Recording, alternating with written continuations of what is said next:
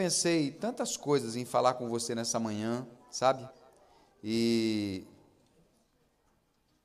o que falar, né? O que falar num, num momento é, inicial como esse, em que a gente já vem se reunindo, adorando, mas também, ao mesmo tempo, um tempo, um momento desafiador na vida de muitos, né?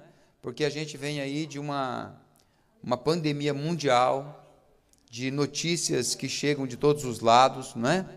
Então, o que falar num momento como esse? Como, como trabalhar tudo isso? Eu quero pensar com você sobre um homem de Deus chamado Elias, que ele surge no meio da história e ele vem é, para confrontar um rei, para confrontar uma situação, para trabalhar em cima de, é, de circunstâncias políticas, econômicas, religiosas da época, mas que por fazer isso também sofre um dano, é, paga uma conta, né? Então a gente vai pensar a partir disso, 1 Reis 17, é, diz assim o texto: Então Elias, o tesbita, dos moradores de Gileade, disse a Acabe: Tão certo como vive o Senhor, Deus de Israel, perante cuja face estou, nem orvalho nem chuva haverá nestes anos, segundo a minha palavra. Veio-lhe a palavra do Senhor, dizendo: Retira-te daqui Vai para o lado oriental e esconde-te junto à torrente de Querite, fronteiro ao Jordão. Beberás da torrente e ordenei aos corvos que ali mesmo te sustentem. Amém? Só vira a tua Bíblia, deixa aberta a página, vira a tua página, deixa aberta na, na, no capítulo 18, deixa ela aí que daqui a pouco a gente vai para lá um pouquinho, não é? Quando eu olho para esse homem pensando com você sobre para realizar o extraordinário, porque, gente, o ordinário, o normal, todo mundo faz, você concorda comigo? Todos nós já temos uma vida normal. O normal nosso a gente já faz. Com toda certeza, todos nós temos carga de estresse, de dúvida, de medo, de insegurança. É, como pai que sou, quem tem filhos tem medo, né? Quem tem filhos tem medo. Mas como filhos, nem sempre a gente consegue perceber esses medos que os nossos pais têm. Né? E a gente vai vencendo, vai rompendo e vai vencendo e vai correndo de um lado para o outro, mas tudo isso são circunstâncias normais. E às vezes, Deus vai nos levantar para fazer algo extraordinário. E se no normal a gente já tem medo, já tem estresse, ansiedade, imagina para fazer o extraordinário. Imagina para fazer algo que vai além daquilo que nós entendemos que somos capazes. Aí eu tenho uma, uma resposta para você uh, muito, muito simples. Se Deus quisesse gente normal para servir o Evangelho na terra, Ele não teria escolhido você. Se Ele quisesse gente normal. Você é anormal. Você tem que parar para pensar nisso. Essas neuras, essas loucuras que você tem na cabeça. Gente, é só é só um povo que é doido que pega um livro histórico e acredita no que está escrito nele. É só um povo que é doido que levanta três horas da manhã para orar. É só um povo que é doido que dobra o joelho diante do nada e acredita que tem algo que está ouvindo ele. É loucura. É loucura. É só um louco, gente, que pega e fala assim: eu não vou comer porque eu tenho que fazer um propósito. Ficar sem comer é loucura. Ficar sem comer para ficar magrinho, tudo bem, né? Eu prefiro correr para comer. Eu gosto de comer. Então, assim, não quero engordar, então eu vou fazer atividade física. Né? Por quê? Porque o evangelho é loucura. A mensagem da cruz é loucura. Quando você olha para uma marca, você olha para uma marca de tênis, galerinha quer usar uma marca lá famosa. Tem a marca lá que ela atrai ela. Quando você olha para o aparelho de som, tem uma marca que é, que é boa. Né? Quando você olha para um violão, tem uma marca que é boa. Quando você olha para a roupa, tem uma marca que é boa.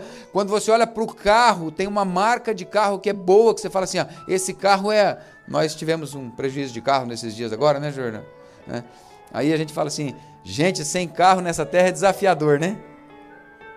Então você olha para um carro e você pensa assim: eu preciso desse carro, essa marca desse carro, né? Mas aí a gente vai pensar sobre o Evangelho. O Evangelho funciona. Gente, ouvido de mãe, hein? Para mim tinha um menino chorando.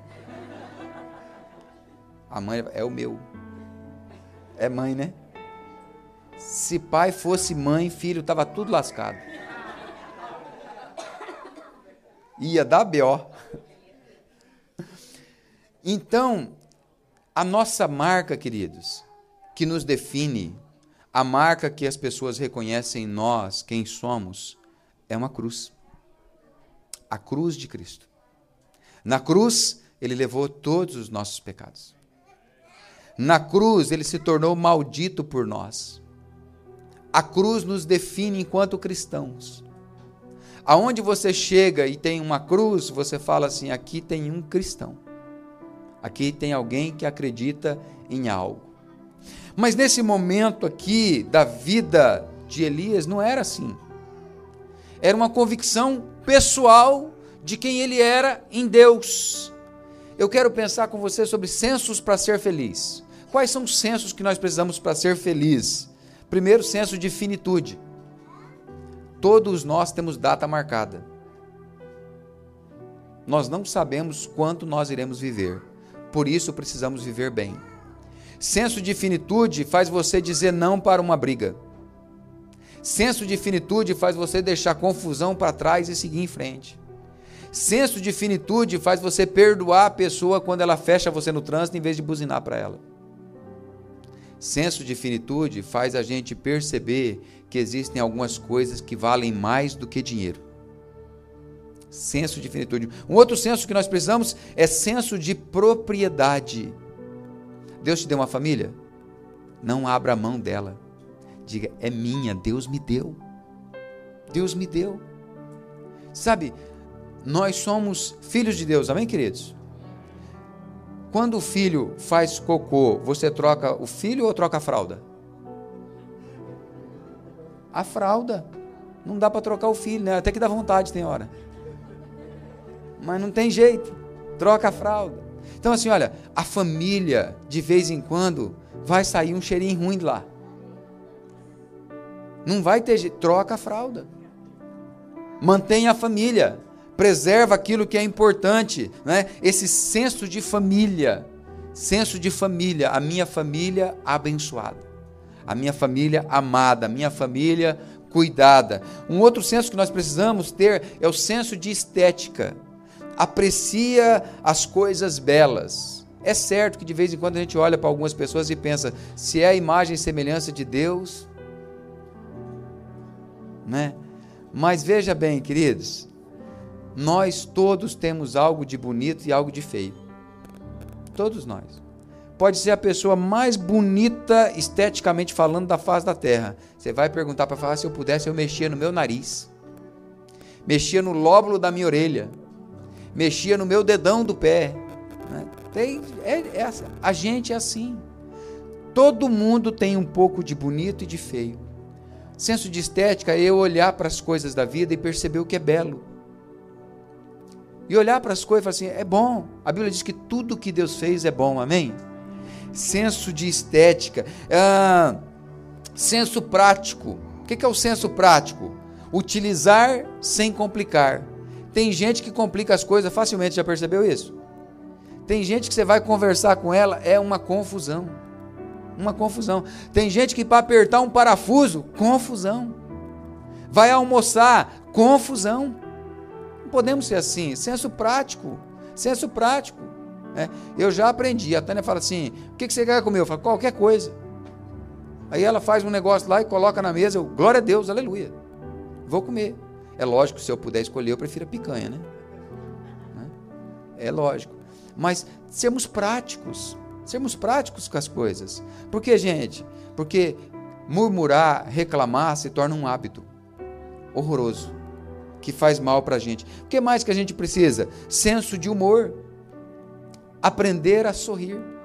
Senso de humor. Ria para a vida. Você sabia que a palavra é, enfesado, enfesado significa uma pessoa cheia de fezes? Aí quando você olha para uma pessoa que está com a cara fechada, ela está falando assim, ó, está enfesada. É verdade, está precisando ir no banheiro. Alivia, volta feliz. Volta feliz. Né? Vamos criar um ambiente feliz, gente, alegre. Eu gosto de rir. A minha cara não ajuda, ela é feia. Eu tenho a cara fechada. As pessoas falam assim: o pastor é bravo. Eu não sou bravo, bravo é a Tânia.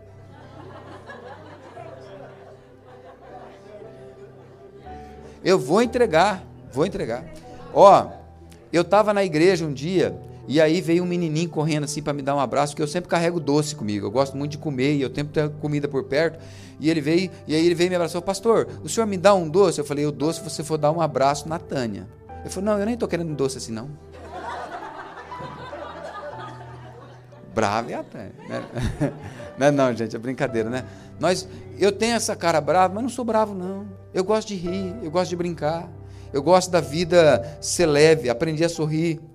E bom senso, né? Bom senso é releve as coisas. A minha querida Tânia, ela, ela tem uma fala que eu gosto muito. Ela diz assim: olha, dá um desconto. Se possível for, dá um desconto até de 80%. Né? É assim, ó, não era isso que a pessoa quis dizer. Ela estava cansada. Ela teve um outro problema. Ela dá um desconto. Releve as coisas, porque quando a gente dá um desconto, bom senso, traz equilíbrio e a vida segue. Amém? Então, essa é a história do profeta Elias e do rei Acabe. O profeta Elias, conhecido como profeta do fogo, aparece na Bíblia já adulto. Ele aparece adulto, um homem formado. E ele já aparece profetizando, dizendo: Não vai chover sobre a terra. Olha que coisa. Um homem que ele já chega trazendo juízo sobre a terra e ele vai pagar uma conta junto. Por quê? Porque se não vai chover, não tem água para beber, não tem comida, não tem produção, ele vai viver uma dias difíceis, né? Elias libera essa palavra que não choveria e depois dessa palavra vem a escassez. Inclusive para a vida do profeta. Você já percebeu que às vezes você faz alguma coisa que você tem certeza que é certo, mas quem paga a conta é você? Fala, mas eu fiz certo e agora eu estou pagando a conta. É isso que aconteceu com ele. Ele fez o que era certo. Ele falou: olha, ele olhou para o rei e falou assim: ó, está errado. Esse comportamento está errado. E ele pagou a conta. Deus falou para ele assim: ó, foge daí, some daí, vai para um lugar, eu vou mandar corvo te sustentar, eu vou, vai ter água, vai ter pão, depois viúva vai te sustentar. Foi um tempo difícil na vida do profeta. Por quê? Porque ele havia tomado uma posição pelo que é certo. Deus manda ele sair de cena um tempo desconfortável, alimentado por corvos, por viúvas. E aí, vai lá em 1 Reis 18 agora. Chega aí. Chegou 1 Reis 18, verso 1. Muito tempo depois, diz o texto, veio a palavra do Senhor a Elias no terceiro ano, dizendo: Vai, apresenta-te a Acabe porque eu darei chuva sobre a terra. Depois de um tempo, Deus fala: agora eu vou virar a chave, eu vou mudar a história. Aqui tem dois aspectos que a gente aprende que são muito interessantes quando Deus manda Elias voltar. Você vai voltar agora e vai lá no rei e você vai falar com o rei. Dois aspectos. O primeiro deles é que não dá para fugir para sempre. Não dá para fugir para sempre. Vai ter momentos na tua vida que você vai ter que ter conversas difíceis. você vai ter que chamar a tua família, sentar e falar assim, ó, vamos falar sobre esse assunto aqui? Não dá para fugir para sempre. Ah, é importante entender isso. Eu gosto de uma história que eu ouvi um pastor contando, que diz que o homem chegou para Deus e disse: Deus, me dá uma mesa todos os dias, durante 21 dias. Ele fez jejum, fez propósito, falando, Deus, me dá uma mesa. E Deus sempre calado, Deus não falava nada. Um dia ele ficou com, bravo com Deus e perguntou: Deus, por que, que você não me dá uma mesa? E Deus respondeu a ele: Eu não faço mesas, eu faço árvore. Você faz a mesa. Deus vai dar para nós árvores, produto acabado, quem tem que fazer a gente. Tem coisas que Deus não vai fazer. Deus não vai construir a tua família do jeito que você quer. É um papel seu. Deus não vai fazer o teu trabalho, ele arruma o trabalho, mas fazer o trabalho dar certo é com você.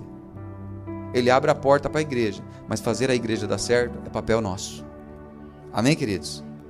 A segunda coisa que a gente vai perceber aqui é que faça a leitura correta, duvide da sua mente. Por que, que eu preciso duvidar da minha mente? Se a armadura de Saul não serviu para ele enfrentar Golias, por que, que ela iria servir para Davi? Saul era o rei de Israel, tinha uma batalha, ele tinha uma armadura, mas ele não usou ela para enfrentar Golias. Quando Davi chega, um menino, ele fala: usa a minha armadura. Se não serviu para Saul, para que, que ia servir para Davi? Talvez, quando eu penso sobre isso, não seja o outro que seja devagar demais, talvez seja você apressado demais. Aprender a medir a velocidade, caminhar junto diminui um pouquinho a velocidade, o outro apressa um pouquinho e a gente vai junto.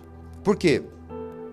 Porque muitas vezes, queridos, a gente precisa aprender que ansiedade dá para controlar, desespero não. Ansiedade dá para controlar, desespero não. Eu penso comigo que se eu não tivesse decidido ser pastor, porque eu nunca quis, nós éramos empresários, mas eu entendi o chamado, Tony, e Deus apertou o parafuso, falou: Você vai ser pastor. Eu falei: Não quero, mas vai. E eu fui. Mas se eu tivesse decidido não ser, o que eu seria hoje? Aí eu olho para a nossa história. Eu falava com o Felipe essa semana. Falei, Felipe, é possível a gente pegar a galerinha nova e começar um projeto social aqui, gratuito na igreja, de aula de violão? Para as crianças. Como é que é que vocês falaram até o horário? Como é que é o negócio? After. After school. Ó. Depois da aula, a criança vem para cá aprender um violão, aprender um teclado e começa a criar novos projetos, né? Então assim, quantas vidas já foram tocadas e transformadas por essa decisão? Se eu tivesse, se eu não tivesse decidido começar o devocional, Mas com o devocional, quantas pessoas foram alcançadas? Por causa de uma ferramenta tão pequena, tão simples. Gente, você não acredita, vou falar só para vocês, não espalha não. Ele é feito em casa, de uma forma muito simples. Mas dele já teve livramentos, restauração, transformação, salvação.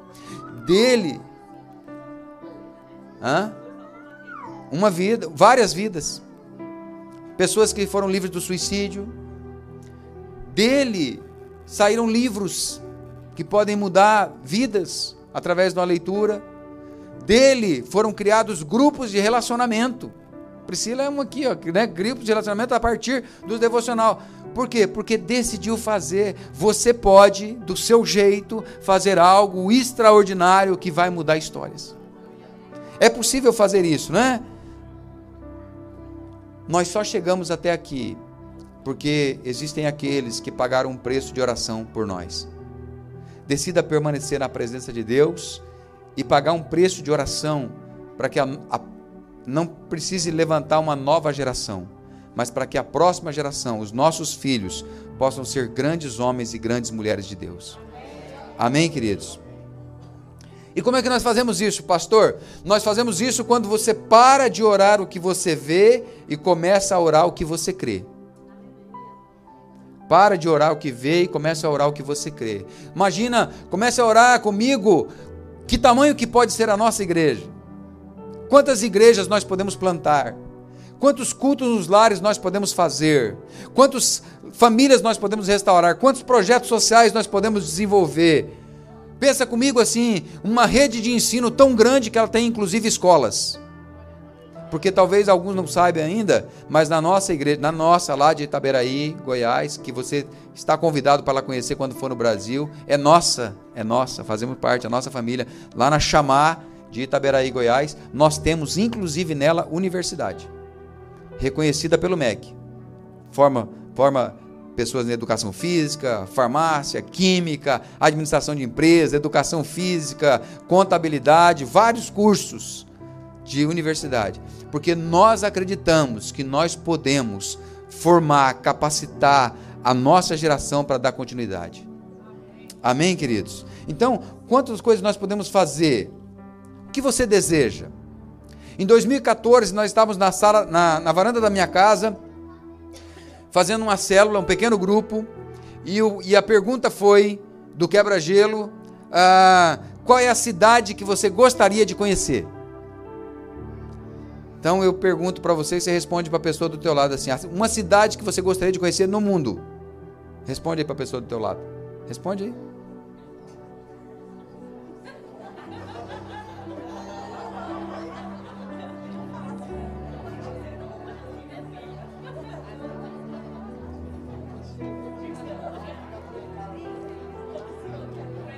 Você estava tão concentrado. Ó, eu olhei, eu, eu falei para o pessoal assim: olha, eu quero conhecer Jerusalém.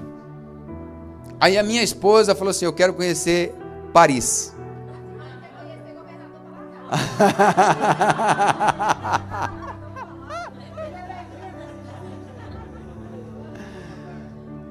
e aí, passou-se os meses, em agosto, eu tenho um amigo meu que quando eu era empresário, um dia eu, eu peguei eu, eu, a Tânia tinha uma caminhonete, uma Hilux, e aí eu negociei ela, vendi ela, e na, na negociação que eu fiz dela, entrou um outro carro, e aí a gente combinou e a gente ofertou esse carro na vida desse pastor, porque ele tinha uma situação bem, bem simples na época, e a gente ofertou o carro para ele. E ele prosperou, cresceu, Deus abençoou, igreja grande, muitas, muitas famílias alcançadas. E ele dizia assim, ele falava assim, Edson, eu amo você porque você acreditou em mim quando ninguém acreditou. Olha a importância de a gente acreditar numa pessoa. E aí ele foi lá me visitar. Ele foi lá visitar a gente em agosto de 2014 e ele disse assim para mim: falou, eu estou levando uma caravana para Israel e eu vou dar de presente para você e para Tânia essa viagem junto com a gente. Ele falou, porque naquele tempo, quando eu não podia, você cuidou de mim. Agora eu posso, vou te presentear. De grátis, tudo pago. Ele falou assim: tem mais.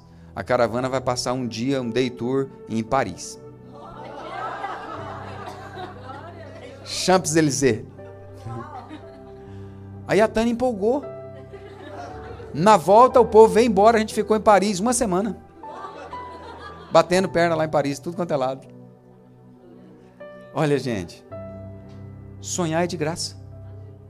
Coisas grandes Deus pode fazer. Quando nós decidimos fazer para Ele, Ele faz por nós. Amém? Nessa igreja, em nome de Jesus, você encontra tudo o que precisa para ser feliz, ter uma família estruturada e saudável. Amém?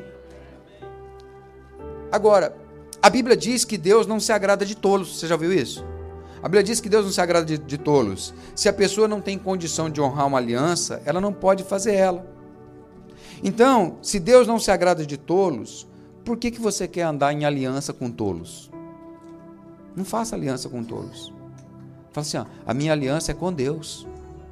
Eu vou viver na presença dele. Elias surge como profeta e, e era como se Elias dissesse para Acabe: Acabe, você tem autoridade de rei, mas não tem autorização para fazer o que está fazendo. Eu não tenho aliança com você. A minha aliança é com Deus. E eu vou denunciar aquilo que está errado. Mas para isso, quando eu olho para a história de Elias, para que ele pudesse fazer isso como adulto, ele teve que ter um lar, sim ou não?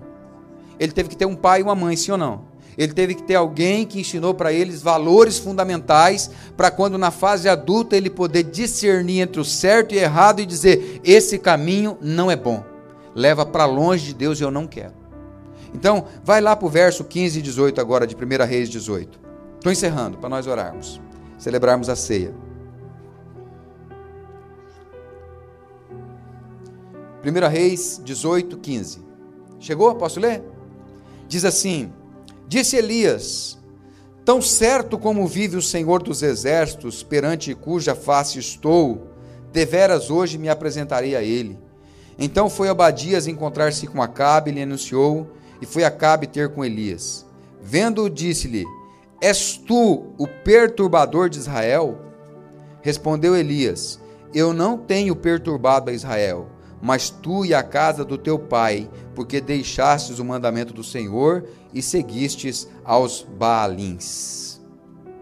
O que, que Elias estava falando para Acabe? Falou assim: Olha, aqui em Israel, nós não fazemos igual você está fazendo.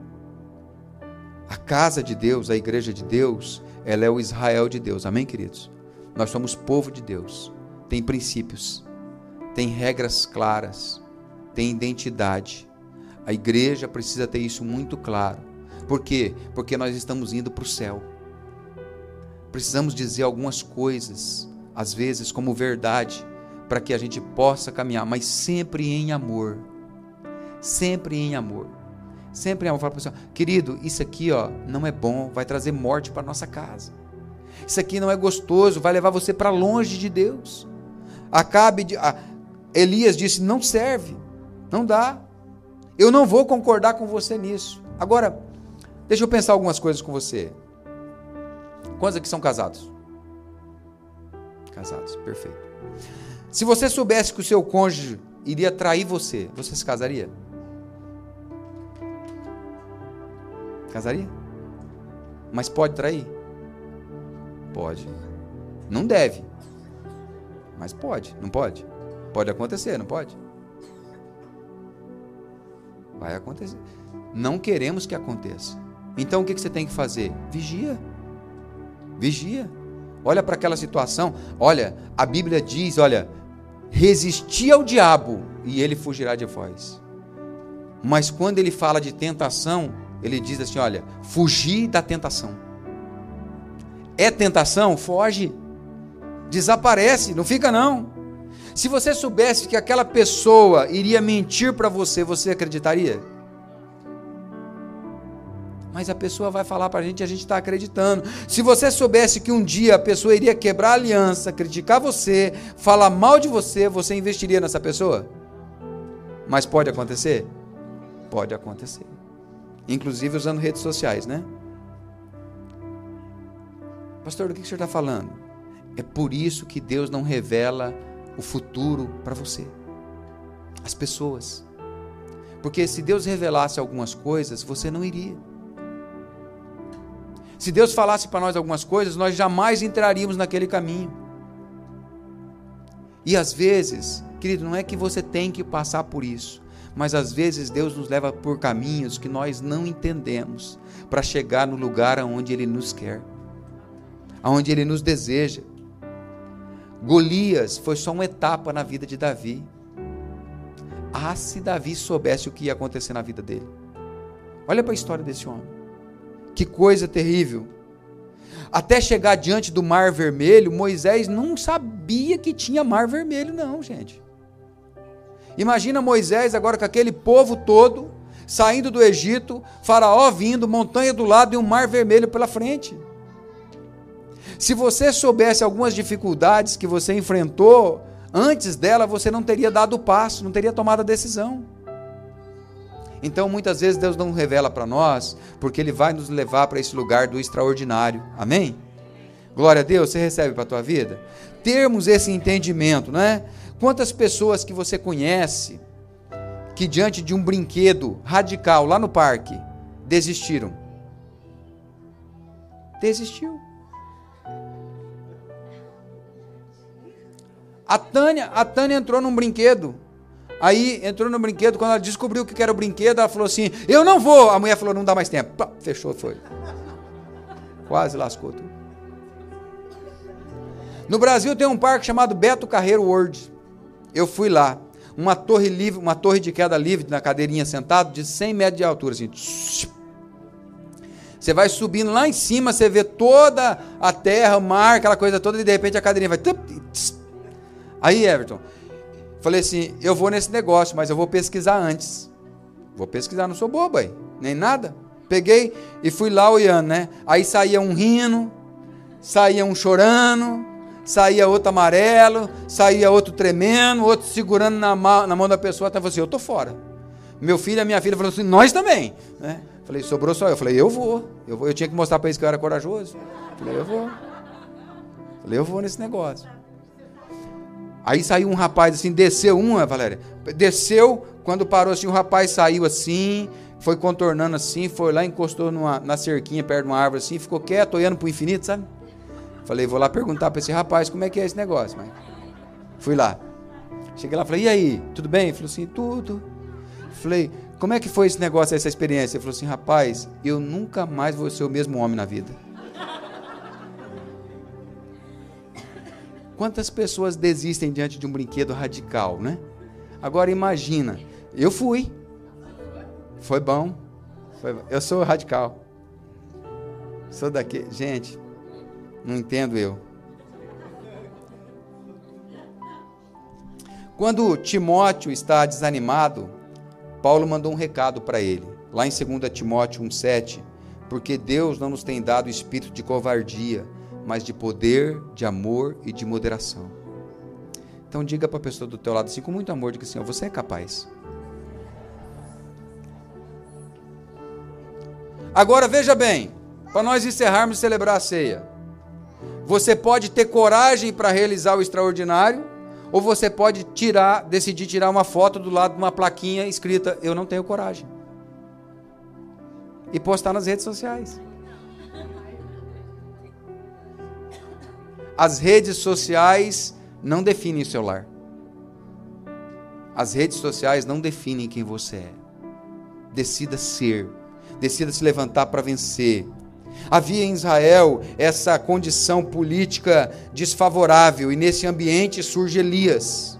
Era um cenário caótico, corrupção, decadência moral e espiritual para o rei que autorizava, estava que ele estava manipulado pela esposa dele, uma rainha endemoniada chamada Jezabel, ter o profeta Elias perto dele não era bom.